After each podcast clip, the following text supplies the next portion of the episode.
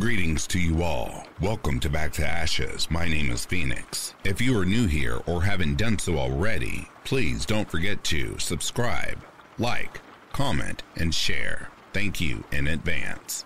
Let's pick up where we left off, shall we?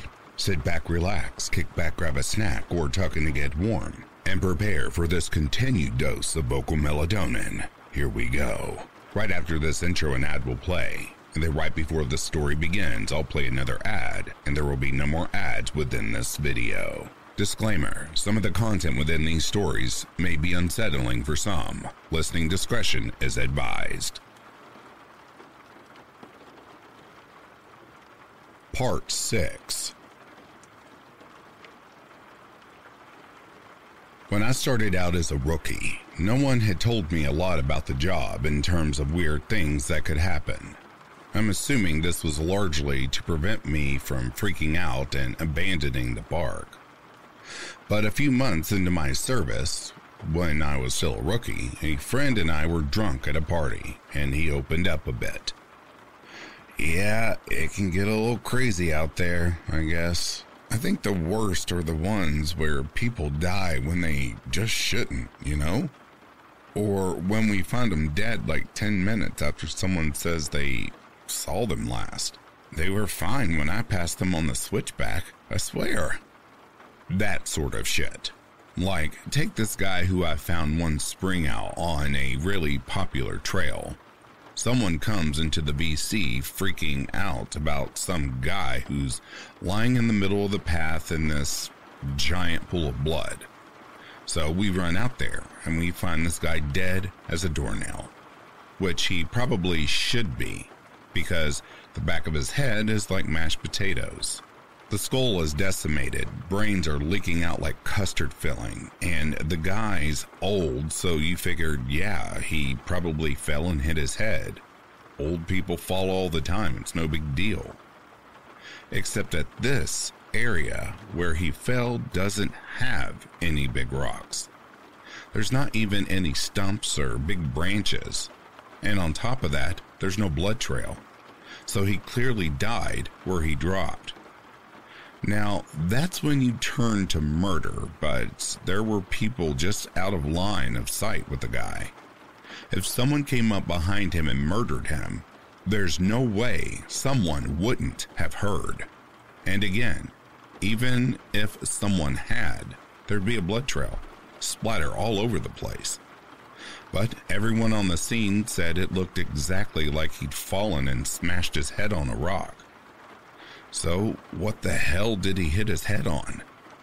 And then there was this lady I found in a different park about five years later, back when I was upstate.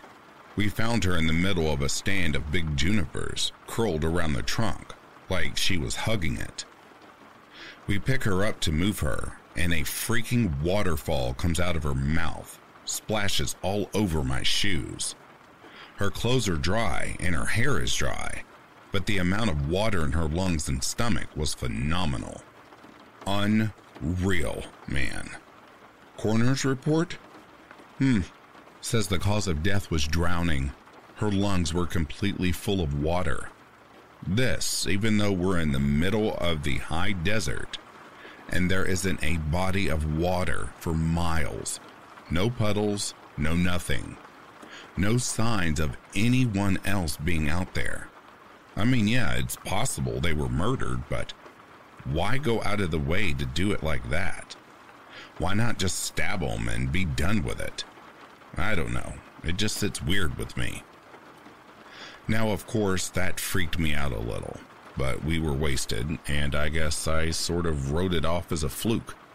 I always assumed there was exaggeration there, since, you know, we were wasted. Now, I don't like talking about this next case very much. It was an awful one that I've done my best to forget about. But of course, that's easier said than done. This happened about six months after the conversation with my friend at the bar. And up until that point, I hadn't had a lot of really weird shit go down. A few things here and there, and of course the stairs, but it's amazingly easy to get used to stuff like that when it's treated as if it's normal. this case was a little different. A guy with Down syndrome in his 20s went missing after his family lost sight of him on a major path.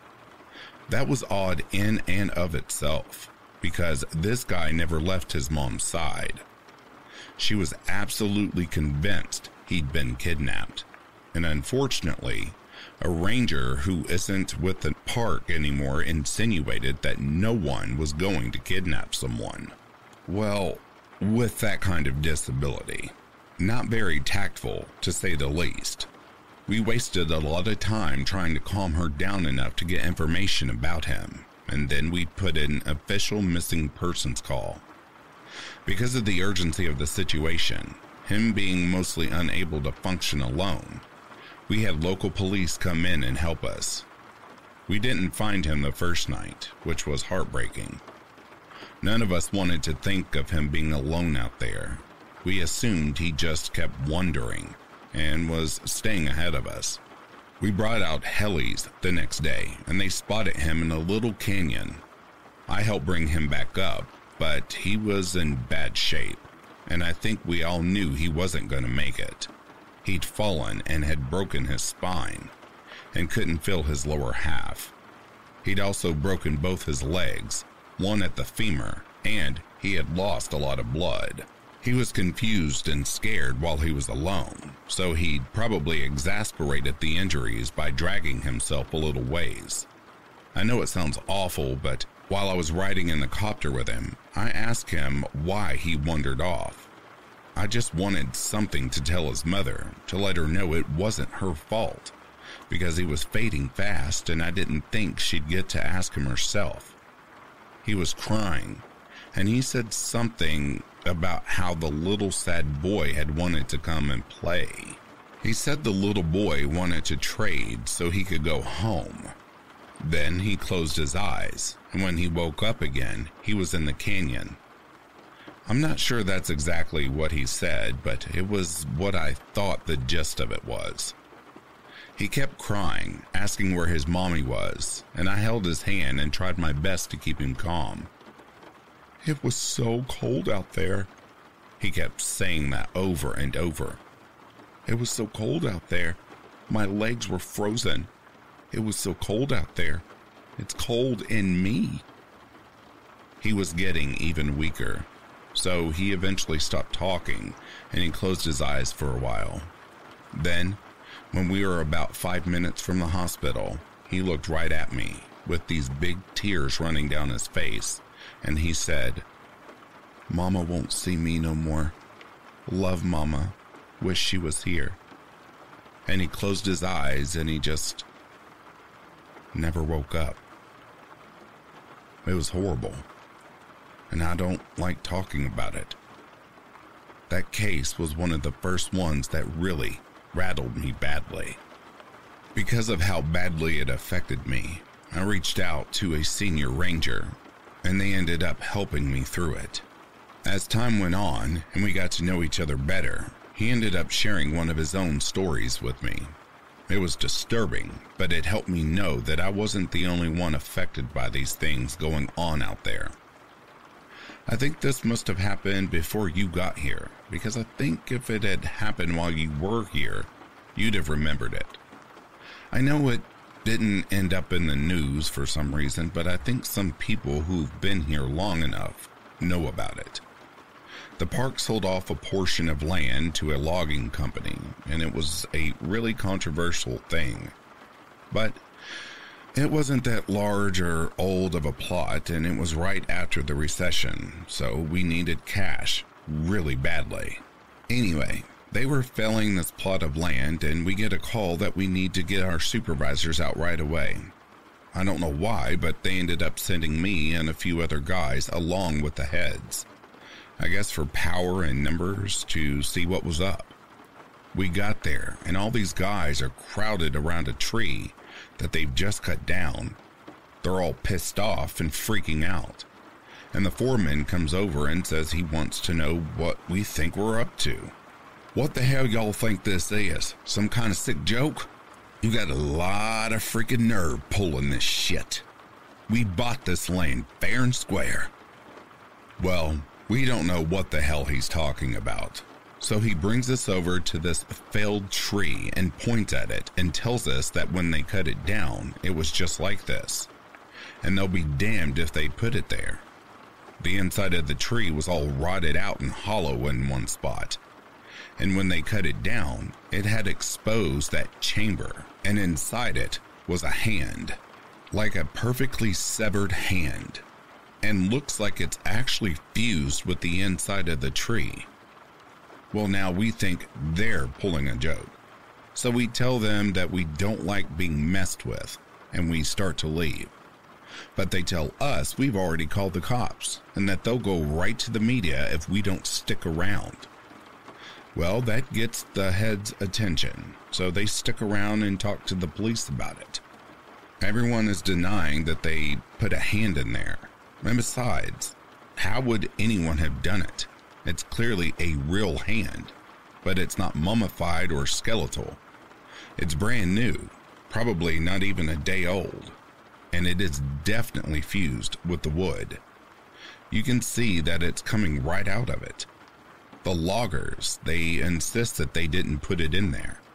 Somehow, this fresh human hand ended up fused to the inside of this living tree. The cops have them cut up that section of tree into a movable chunk. Then they take the hand away and the area is closed off. There was a pretty big investigation, but I know they didn't find or get any answers.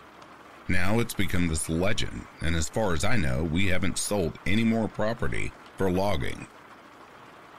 As you all know, I went to a training seminar recently, and heard some amazing and horrible things there. One of the guys I talked to while I was there told me a story when we were all around the campfire one night. We were both pretty drunk. You'll see a pattern here. And we were swapping stories. He told me this one. Me and another guy were out on a field search because some campers reported screaming noises at night. So we head out there to look for whatever freaking mountain lion had wandered into the area. And I'm pissed. We've had three of them show up in the camping areas that year alone, and I'm getting tired as hell of constantly having to deal with them. Plus, I just don't like them anyway. They're a pain in the ass and they're loud and they scare the shit out of me. Freaking cats, man. Pieces of shit. I'm groaning about it to the guy I'm with, and he thinks it's a real freaking riot. So we're seeing all these broken branches and what looks like dens, and we're pretty sure we know where this thing is. I call in, and they tell me to confirm if possible, which you know just means that they want you to step into a big pile of shit and use that as proof. I'm not seeing any though, so I basically tell them to shove it. I'm done. We know the damn thing's out there somewhere, even if I'm not stepping in its shit or inside its mouth or whatever. Guy I'm with wanders off to take a piss or whatever, and I stay behind watching this little burrow under a tree to see if maybe a fox or something is living under it. Because I love foxes, man. They're cute as hell. But anyway, I'm watching this tree and I start hearing branches crackling, and it's coming from the direction my partner went opposite of. Now, I've got my pistol, but you and I both know that's not going to do shit against a cat. I cock it and holler for my partner to get his dumbass back here, but he's too far and he can't hear me. I stand up and get my sights on where the thing is approaching, and I shit you not, man. I just about pissed myself. This guy is coming toward me, and he's backflipping through the effing woods. Like, instead of walking, he's doing these crazy effing backflips. And I swear to God, he cleared every freaking log and bush in his path. It was like he knew right where he was going. I yell at the guy to stop right where he is, that I'm pointing a gun right at him. But he keeps coming, and I just kind of lost it. I shot at the ground in front of him, and it was a dumb freaking thing to do. But man, I didn't want this guy anywhere near me. When I fired, he was about 50 yards from me, and as soon as the gun goes off, he whirls around and goes off, backflipping back into the woods. My partner hears my gun go off and runs back and asks what's up. And I tell him there's some freaking weirdo out here, hopped up on God knows what, and we need to get the hell out of Dodge. I let the cops know what happened, and I didn't get in any trouble for firing, but man, I don't know what that mother effer was on, but I've never seen anything like that before. Shit was absolutely butt effing crazy. I think we can agree that there's stuff going on out here in the woods. And while I'm not to spout off about what it could be or offer any theories, what I want people to take away from all of this is that it is so damn important to be safe when you're out there alone. I know a lot of you think you're invincible, but the fact is that you can die out there or be hurt or go missing. It's easier than you'd ever imagine. Part 7 One of the topics that I get asked a lot about here in real life involve things like the rake, the wendigo, and other related legends. I can't honestly say that I know a lot about any of them, but based on some light reading I did, I can say that I've heard stories that seem to be loosely related to them. You've heard the old adage that legends like that come from somewhere, and I'm sure that's true. But as you all know, I do try to take things with a grain of salt. You have to, out here. It's sort of like working in a hospital, I'd imagine. You could spend all day thinking about how many people have died there and how there are probably ghosts or whatever you want to call them all over the place. But it doesn't do you any good. It just makes it harder to do your job. I think a lot of us feel that way, and that's why we try to just go about our work like everything is fine. Once you get paranoid, there's not really any going back, and a lot of cadets quit because of it. My park especially seems to have a high turnover rate because the cadets graduate and get so freaked out about everything, and they can't seem to let it go. You have to learn to internalize things and shut off. I've talked to KD about her experience because I wanted to know what she thought about the Wendigo. She didn't really have anything in particular to say about it. Aside from that, she didn't want to think about it that much, but she told me a friend of hers had had something similar happen. I contacted this person, H, over Skype, and they agreed to talk to me a bit. They're aware of my work here, and they're fine with me posting the story, exactly as they wrote it. Here is that story. I grew up in Central Oregon, and there's a reservation called Warm Springs about two or so hours from where I lived. I only mention that because a lot of people in my area have friends there, and a lot of the land in that area belongs to that tribe. When I was a kid, we used to go camping up there. Not on the res, of course, but in that area, and I met a lot of kids who grew up there. I got to know one kid really well. His name was Nolan, and we ended up hanging out a lot when our families were in the area. Our folks got to know each other, so we'd all get in touch and camp out around the same time. We'd camp for about two weeks, so we were out there for a long time. I asked him if he camped in an RV. Yeah, my dad had one, so I guess it wasn't really camping, but we'd take our tents and stuff and set them out of the way from camp most nights. I didn't like sleeping in there because I like being outside. We talked for a bit about camping. So, anyway, sorry. One year, Nolan and I went out there. I think we must have been like 12 or so. We wanted to go out and camp near the river because we wanted to try night fishing. I think we must have been about a third of a mile from the main camp. Far enough away that we couldn't hear or see anyone. I do remember that. We were messing around most of the day. I don't really remember much about it, but we ended up building a fire at some point. And I was really impressed because he had his flint or something that he used to start it. I'd never seen anyone do that before, so I thought it was pretty cool. I got him to teach me how to do it, and we lit some fun stuff on fire. Which, looking back, was really stupid because it was the middle of freaking summer, and if I remember right, the fire warning was either at yellow or orange. But thankfully, we didn't start anything major. And when it got dark, we sat down and talked about whatever it is 12 year olds talk about. I don't really remember. What I do remember is that at some point he looked over my shoulder at the river and asked me if I could see anything. The way our camp was set up, we were about 10 feet from the river, and we were on the widest point, so it was probably about 20 feet to the other bank.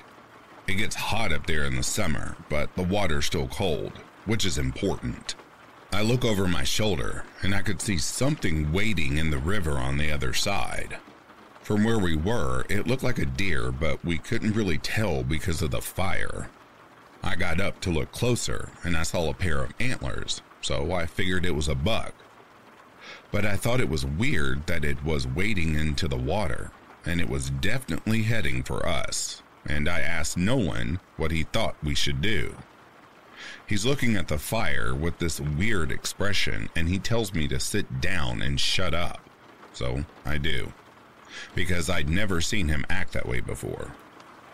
He's whispering at me to ignore it and to just keep talking like we were, but I couldn't think of anything to say. He was saying something about an episode of some show, but I could hear the deer coming through the water. So I wasn't really paying any attention and I kept trying to see over his shoulder. But every time I did, he'd sort of hit me on the arm and make me look at him. I wasn't really scared, I remember. I was just sort of confused. But then I hear the deer come out of the water, and I could kind of make out what it looked like. And I realized it wasn't a deer because whatever it was was walking on two legs. I started to get up, I was super freaked out, but Nolan just yanked me back down and talked louder about this television show, and I could tell he was just as scared as I was, probably even more. He leaned in and poked the fire with a stick, and he whispered that whatever I do, I cannot speak to it. I could see it come closer, and it stood right behind Nolan's back. I was about ready to piss my pants and I think I'd probably have run if I'd have been alone. But I didn't want to leave Nolan, so I kept sitting really still and sneaking glances at it. It wasn't that tall, but the way it carried itself was just wrong. Like its center of balance was screwed up or something. I can't really describe it. But it was kind of like it kept shifting too far forward. It just stood there behind Nolan for a long time, and eventually Nolan ran out of things to say, and we just kind of sat there for a second. The fire was making noise, but I thought I could hear this thing talking in a really low voice. I couldn't hear what it was saying, and I leaned forward a tiny little bit. And I actually did piss my pants when it leaned forward, too. I couldn't see its face, but I saw its eyes. They were cloudy and milky, and if you want to know what they look like, find that scene from Lord of the Rings where Frodo falls into that lake and all the dead people are floating toward him. That's what its eyes look like. So, all I saw were these two white eyes floating above Nolan's head, and the really vague shape of the antlers coming out of its head. I don't know what my face looked like, but at exactly the same time, Nolan and I freaking booked it out of there, and we ran nonstop until we got back to the main camp. My pants were soaked with piss, so I took them off as we were running and threw them in the bushes. We both stopped once we were in front of my dad's RV, and we couldn't see anything chasing us, so we stood there and caught our breath. I asked him what that thing was, but he said he didn't know. He said his grandpa had only warned him that if anything ever came up to him when he was out in the desert, he was never ever supposed to talk to it or listen to anything it had to say. I wanted to know if he'd heard it talking too, and he said that the only thing he'd been able to understand was help you. I think we ended up sleeping in the RV with my parents, and the next night we went back out. We didn't see anything. That does remind me, in a lot of ways, of the Wendigo legend. There's a phrase used to describe it that I think fits perfectly, which is that the Wendigo is the spirit of the lonely places. I know sometimes when I'm out in the wild, where I know there's no one around me for miles and miles, I get this kind of craving that I can't really explain. I don't know if it happens to anyone else, but it's the desire to consume. It's not like I crave anything in particular, but more of this weird, distracting hunger that comes from every part of my gut. I also wanted to find out more about the faceless man, if I was able, and found a few similar things. I asked around my circle of friends, and one of them said he was out doing repairs at a park in his area. He saw something kind of like that. We were having dinner in town, five of us, including myself. This guy, he was repainting an information booth and heard a man ask him for directions to the nearest campsite. He didn't turn around because he was up on a ladder, but he informed the man that there weren't any campsites nearby, but that if he headed down the road about four miles, he'd find one at another park. He asked if he could be of any other help, but the man said no and thanked him. My friend said he kept painting, but he was listening and never heard the man leave.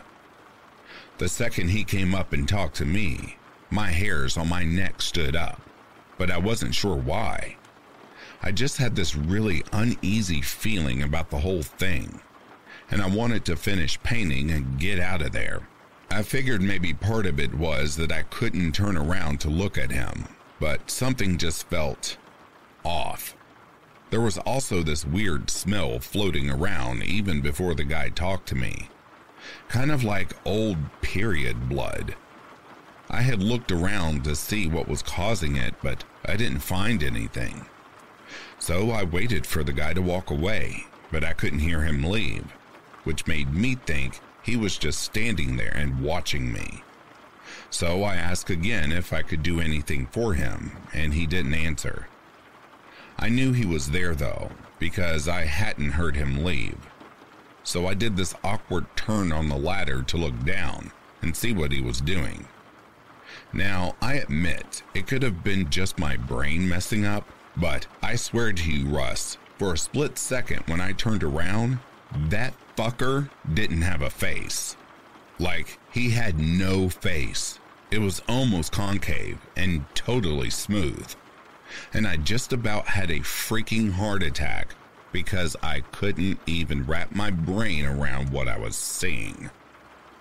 I think I started to say something, but there was this kind of pop inside my head, and suddenly he was just a normal looking guy.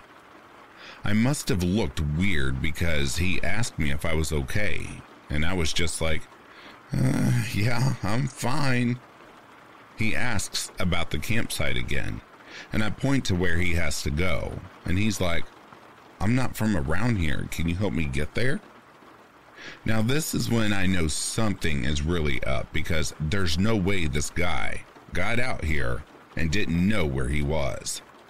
And for that matter, there's no car around. So, how did he get there in the first place? I said I was sorry, but that I couldn't take him anywhere in a company vehicle. And he's like, Please, I really don't know where I am. Can you come with me and just help me get there? So now I'm seriously weirded out, and I start wondering if this is some kind of ambush or whatever. I told him I could call him a taxi to come out and take him where he wants to go. And I pull out my phone and he just goes, no, and walks away really quickly. But he doesn't walk out of the park, he backs out into the freaking trees. And I got right in my freaking truck and started to get out of there. Screw the paint or whatever. I looked in my mirror to see where he was as I was leaving, and he was just standing right at the tree line again. I don't know how he got there so fast, but this time I know that fucker didn't have a face. He was just watching me leave, and right before I turned the corner, he took a big step back into the trees and kind of dissolved, I guess. Maybe it was just dark, so he blended in, but it felt more like he just melted away. Interestingly, right after this guy finished his story, someone piped up with another one, but with a slightly different twist. You know, actually, I had something sort of weird like that happen a while back. I was out doing some trail scouting, and I was out in the middle of nowhere, figuring out where we were going to have this trail run, though. I hadn't seen anyone else for probably a good two hours, so I wasn't really paying attention to where I was going. I was just looking at the ground for the most part. Then, out of nowhere, I crested this little hill and almost ran into this guy. He was older, probably in his 60s, and I started to apologize to him for running into him. And then I noticed his face, and I probably looked like a complete douchebag because I stopped and just stared at him. It took me a second to figure out what was wrong, but this guy's face was huge. I know that sounds weird, but that's the only way I can describe it. His head wasn't big or anything, it was normal. But the amount of space his face took up was just way too much. Like if you look at someone's face and enlarged it all by about two times. He doesn't say anything. He just kind of looks at me and I backed up and was kind of stuttering and saying I was sorry. And I went around him and freaking got out of there and did what I needed to do. The whole time I kept looking behind me because I was so freaked out that he'd pop up behind me or something. I know it sounds ridiculous, but I swear to you, it was one of the creepiest things I've ever seen. I switched the topic to the stairs a little later, and there was a definite shift in enthusiasm. No one spoke up at first, there is a real stigma around discussing them, even when we're away from work. But I broke the ice with a story of my own, and the guy who told the story about the faceless man told this one, albeit very quietly. Couple years ago, I was camping with my girlfriend, and we're out and about two miles from the road at this site I know. We went to bed that night, but we couldn't sleep because Someone interjected a funny comment, and we were dangerously close to going off on another subject, but I got us back on track. Yeah, really funny. No, it was because we kept hearing the grinding noise. My brother used to grind his teeth in his sleep, and it kind of reminds me of that. My girlfriend was freaking out, but I just kept telling her to ignore it because I've heard it before and you just have to ignore it. It goes away eventually, you guys know what I mean.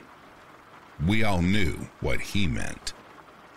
So eventually I got her to sleep, but I woke up probably two hours later because something just was off. I rolled over and she wasn't there, and I kind of freaked out because he thought for a second and then he took a very long drink. Anyway, I ran out of the tent calling her name, but I didn't have too far to go. She was standing at the edge of the camp looking at something in the trees, and I could see she was really pale. The fire was low, but bright enough to see her. Anyway, so I ran up to see what was going on, and she was dead asleep, but her eyes were wide open. She had this real spaced out look, you know? so I put my arm around her to lead her back, but she would not move. She just said really quietly something like, I have to go now, Eddie. I have to go. It's here. I was like, You're just sleepwalking. Come back to bed. But she wouldn't budge.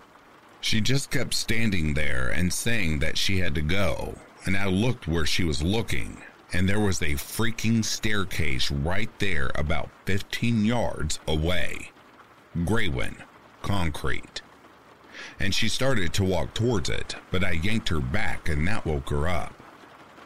She looked at me like I was out of my effing mind, and she asked what the hell she was doing out of the tent. I didn't tell her anything. I just told her she was sleepwalking. The grinding was gone. So she just went back to the tent with me and fell asleep again. I don't know. I don't like thinking about it, you know? We all knew. You guys remember that kid with. Uh, I can't remember what it was. Some kind of brain fuck up? Not Downs, but something like it. Someone else brought it up. Well, I got to read the report he gave when they found him a week after he went missing, and it was screwed up beyond belief. I mean, you have to take it with a grain of salt because who knows what that kid actually thinks is real. But some of this stuff, I, I don't think he could have made up. What do you mean? Like what? Well, at first, he talked about the stairs. He said he's been watching his dad build a fire, and the stars came up to him, and he had to go up them or something bad would happen. The cops couldn't really understand what he was talking about after that, because he just kept saying, like the campfire, over and over and he kept mentioning sounds, but he couldn't say what sounds.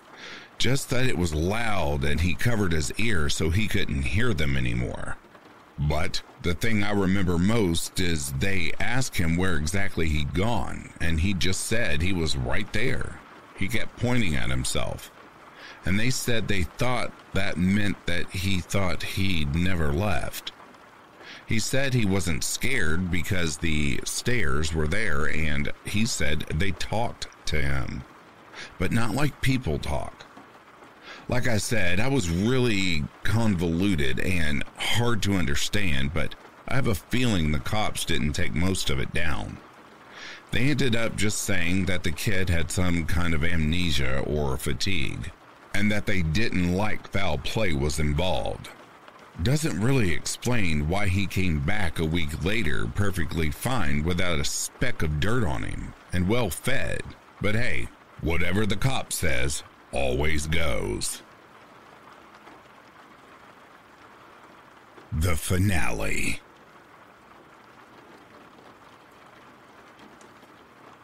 This will be my final update for now. Things have deteriorated here to a degree that I did not foresee. I did not know how much writing about the things that are happening out here would affect every single part of my life. And maybe that was stupid of me. Maybe I should have considered it more seriously. But honestly, I just thought I was writing about things that a few people would want to hear. I didn't think it would get this much attention. People ask me about the stairs now, it doesn't happen every day, but when it does happen, I never really know what to say. My bosses know someone is talking about them, and I'm sure that if they know, the higher ups know. And I can tell you that they are not happy about it. I've been formally told that I am not to speak a word about them to anyone anymore which is part of the reason this has to be my final update. I can't risk my job for this. As much as it's been wonderful to get a lot of things off my mind, I still do love my work and I need to be out here. If anything, my being aware of what's really going on is enough reason to stick it out. I may not be able to tell people that they're out there, but if I see them, I can direct traffic away to somewhere safer. Because of the amount of attention the stories have gotten, I've heard a lot of stories being swapped back and forth. I've heard so many people I can't even remember most of them. The ones I do remember are the ones that I wished I could forget. One story that's made the rounds here was about a young woman who disappeared upstate. Initially, everyone assumed she was a runaway. She didn't come from a great home life, and so it really wasn't any kind of surprise that she'd choose to cut and run. But people started coming forward saying they'd seen her around the park shortly before she vanished. So some of the rangers in the area were sent out to make sure she hadn't hung herself or something on any of the black trails. It took them a while, but they did find her. Well, not all of her. Just half of her tongue and a quarter of the lower jaw. Very clean cuts from what I heard. They've never found the rest of her. So many stories about children. So many of them going missing and turning up in caves, wedged in between impossibly tight spaces. So many of them found on mountain peaks or at the bottom of sheer gullies, missing shoes, missing socks, or found with both in perfect condition despite them being miles and miles away from where they had vanished. So many stories of black eyed people wandering around the woods and calling out into the night, mimicking the sound of running water or a bobcat screaming. One man in particular goes to every news station he thinks will listen to him and tells the same story. He was deer hunting, had camped out in a very remote area, and woke up because something was scraping against his tent. He thought it was a raccoon or a fox until the thing pressed its face against the door of the tent, at which point he could very clearly make out a human nose and mouth. He kicked at it, but it leapt back and was gone by the time he opened the tent flap, gun at his side. He fired two warning shots, and when the sound had faded, he heard a snap behind him. A man was standing at the edge of the campsite. This man was not wearing any clothing, but he also didn't possess any kind of human flesh. As this hunter described it, man was made of some sort of amalgamation of raw meat and hair, as if somebody had scooped up roadkill and molded it into a vague shape of a man. The face was lumpy and only a rough approximation of the human face. The thing opened its lopsided mouth, and from it came the sound of a gun the hunter had fired. It did this twice before mimicking the sound of the tent zipper and fling into the night. A young couple out for a hike in the rocky areas of my park reported to me yesterday that they had seen something strange out on a peak I'm very familiar with. They were taking turns looking through a pair of binoculars when the man noticed a hiker climbing up a very steep part of the cliff face. He watched the man scale the slope, and it didn't occur to him until the incident was over that this person had no climbing gear. When the climber reached the top of the peak, which was about five miles away, they turned and faced the young man. He said whoever or whatever this person was was looking right at them. The climber waved in an exaggerated manner before snapping in half at the waist, sideways, and leaping off the peak. The young man didn't see where the climber landed. I sent them on their way with assurances that I'd check it out. I lied. I won't be turning in a report because there are 10 others exactly like it. The climber is well known in that area. I don't question it anymore. There are so many things I won't ever be able to understand about my job. And it would take me years to relate all of the things I've heard in the last few months, which I feel like my job isn't in jeopardy. I will come back. It may be a different format, but I will come back. Thank you all for sticking by my side and enjoying the things I've talked about. If you go out into the woods, I encourage you to be safe. Bring water, food, survival equipment. Let people know where you're going and when you'll be back. Don't go on uncharted paths unless you know exactly what you are doing. And above all, don't touch them, don't look at them, don't go up to them. And now, dear listeners, I'm bringing you two bonus stories that was attached to this series. I hope you enjoy.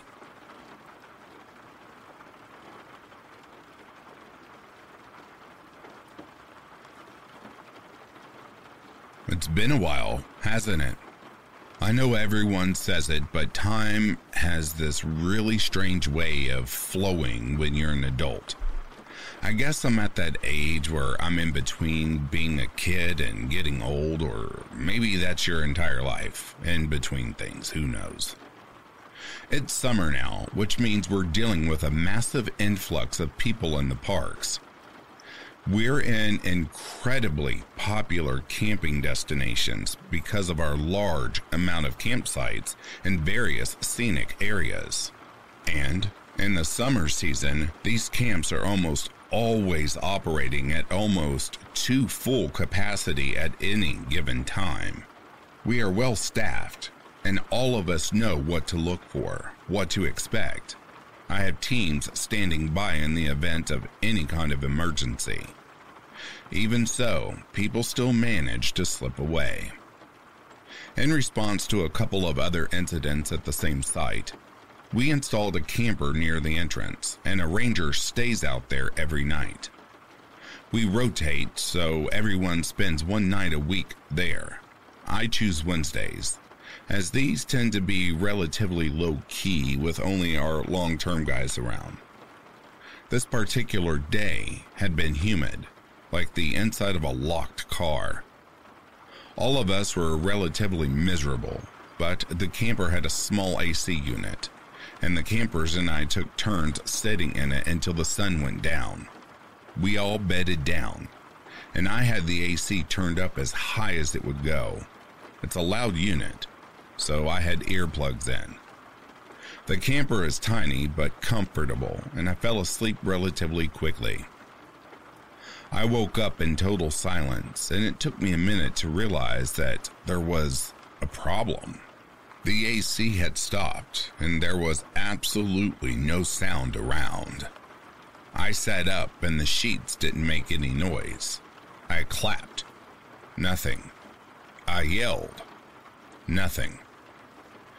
This has happened to me before.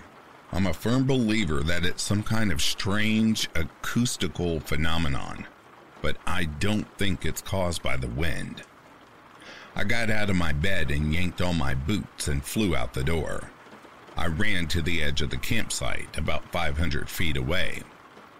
And somewhere behind the trees, there was something darker than the space around it. I headed for it, but I must have misjudged its distance because it took longer to get there than it should have. They'd split a tree in half, I've seen lightning do that a few times, but not this cleanly. This cut was surgical, if you will. The bushes underneath it had been crushed, and I could faintly make out the shape of something furry. A raccoon, I suspected. The intestines bursting out of its eye sockets were already attracting flies. The stairs were concrete, old, I could make out the lines of graffiti on the lower steps. A metal handrail bowed out haphazardly. Most of the supports bent or gone. Ten, maybe twelve steps.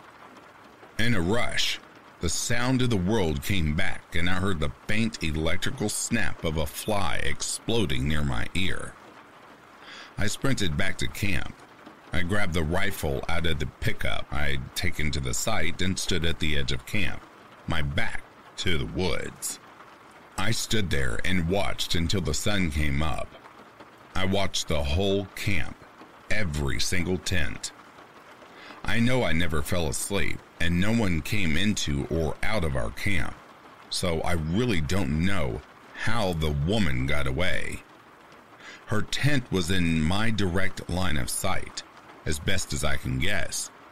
She must have gotten out when I was turned away for a second.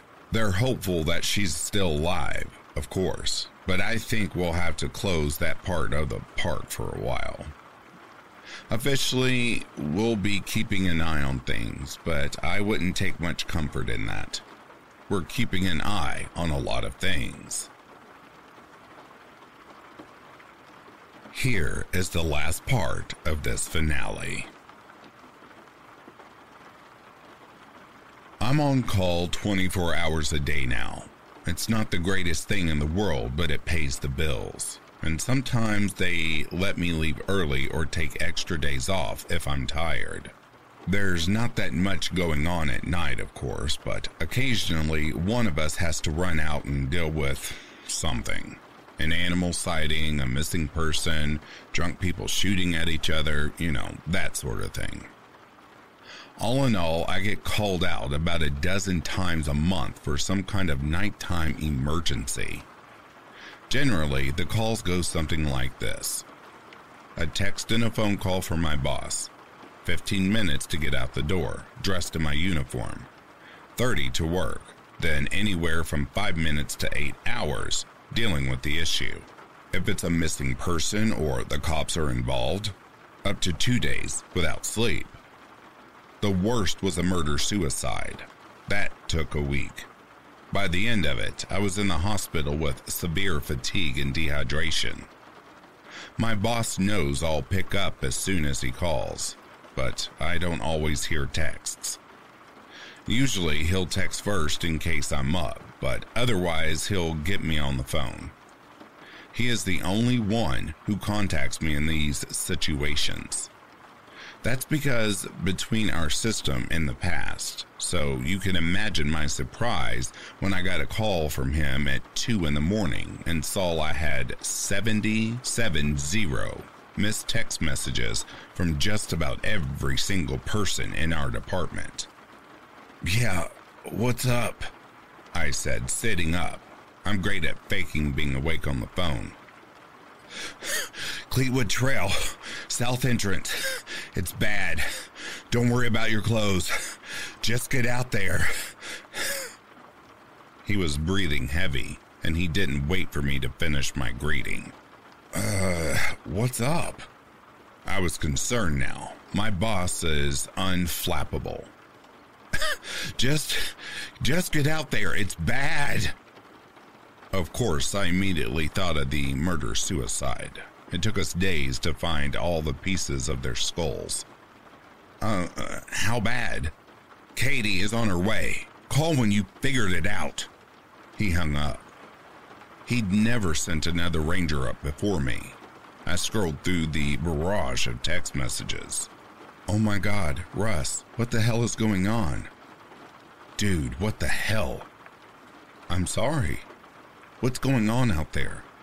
Call me. Call, insert boss's name here. Right now, oh my god. I threw my clothes on and was out the door in about five minutes.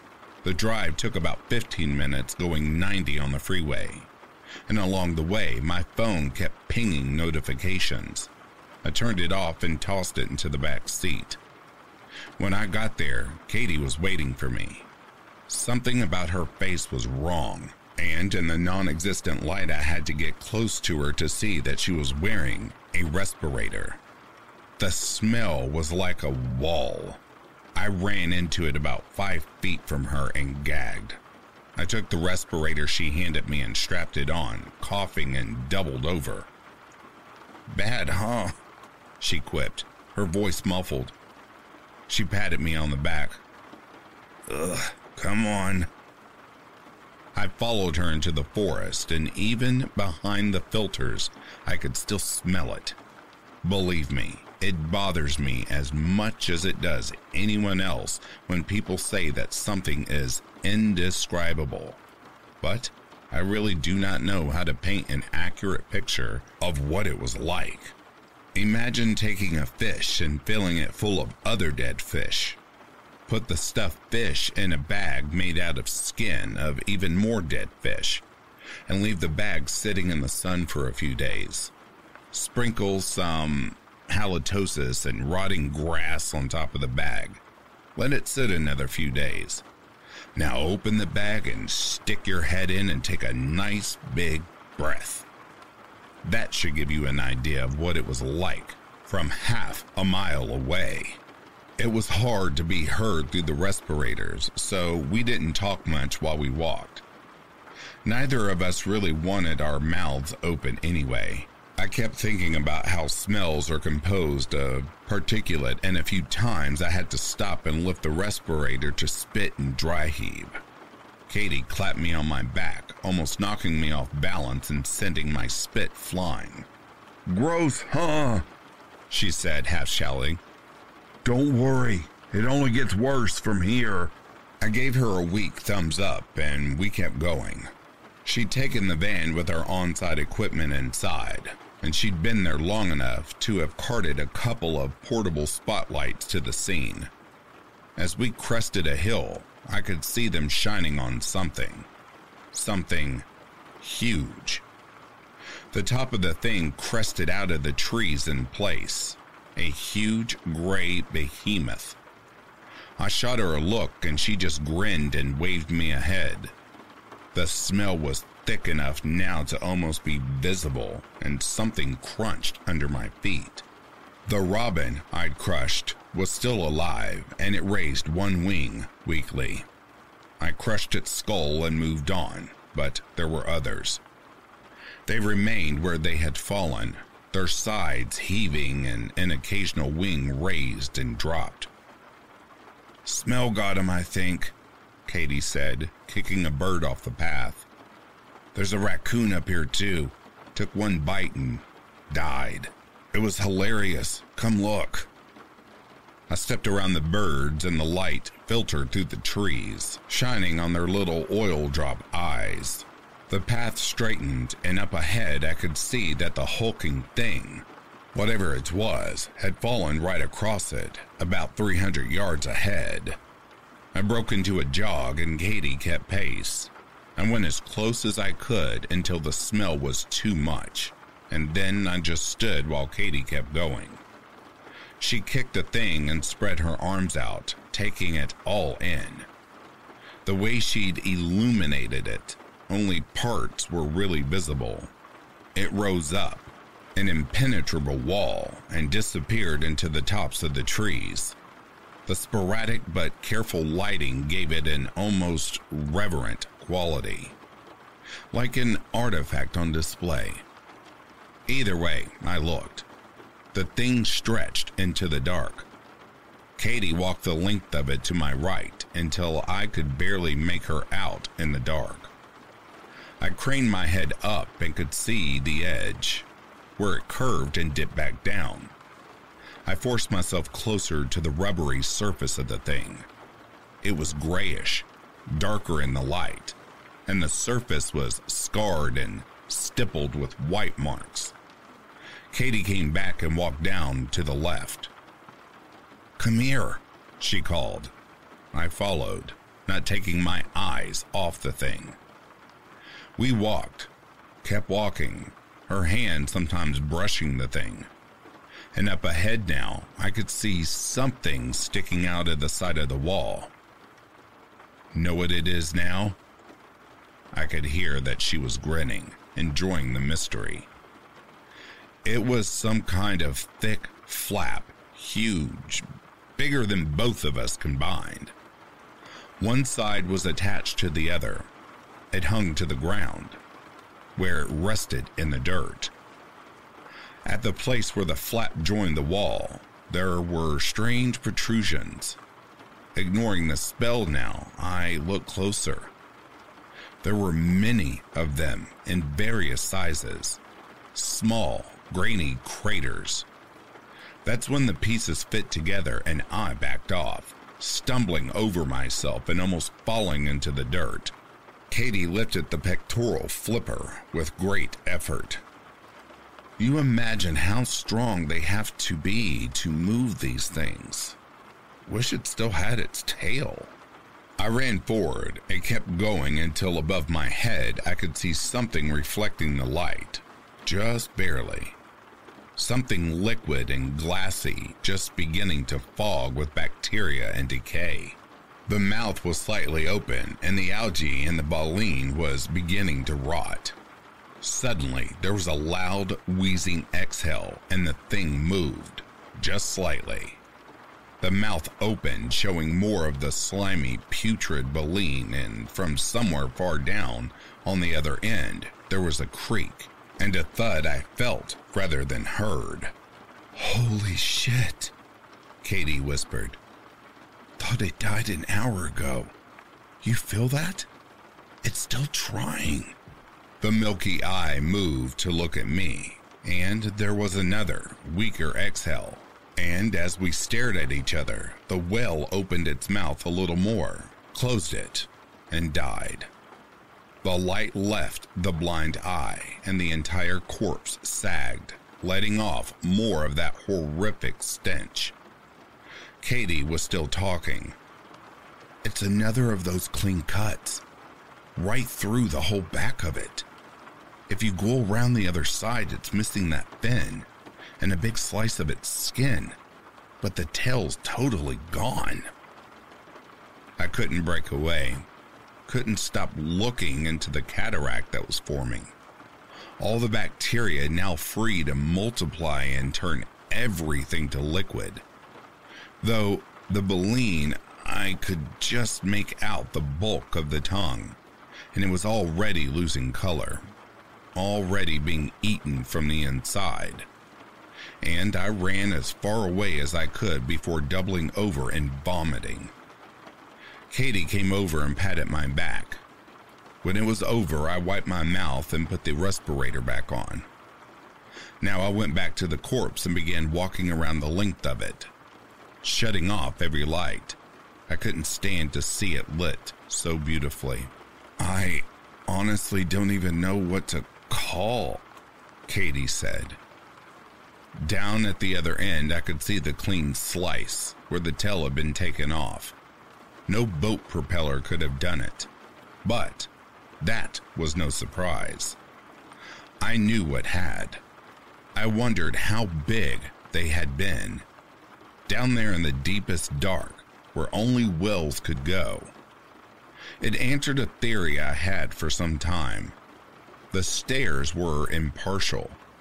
Deep down in my gut, there was a glassy, obsidian panic that was so familiar now as to be unnoticeable except when more weight was added. Suddenly, more than anything, I wanted to be at home in the dark, and I told Katie who to call, what to do, so that I could hand her my respirator and begin to walk back to my truck never looking back at the corpse cresting the trees, the top of it growing its own forest of birds feasting. We'll leave it to rot. We'll say a waterspout sucked up fish from one of the lakes and dumped them out there. When the bones are the only thing left, we'll dispose of them, and the trail will be reopened. I drove back home and went to bed.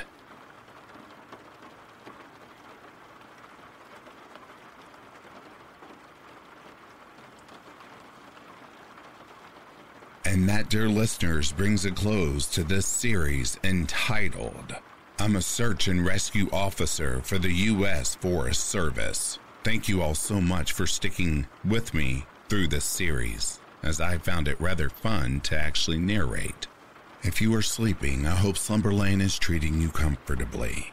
If you're awake, I hope you've enjoyed this amazing series. Until next time, please take care of yourselves I'll be reading to you soon. Have yourself a good morning, a good afternoon, or good evening. Peace, love, and light to you all.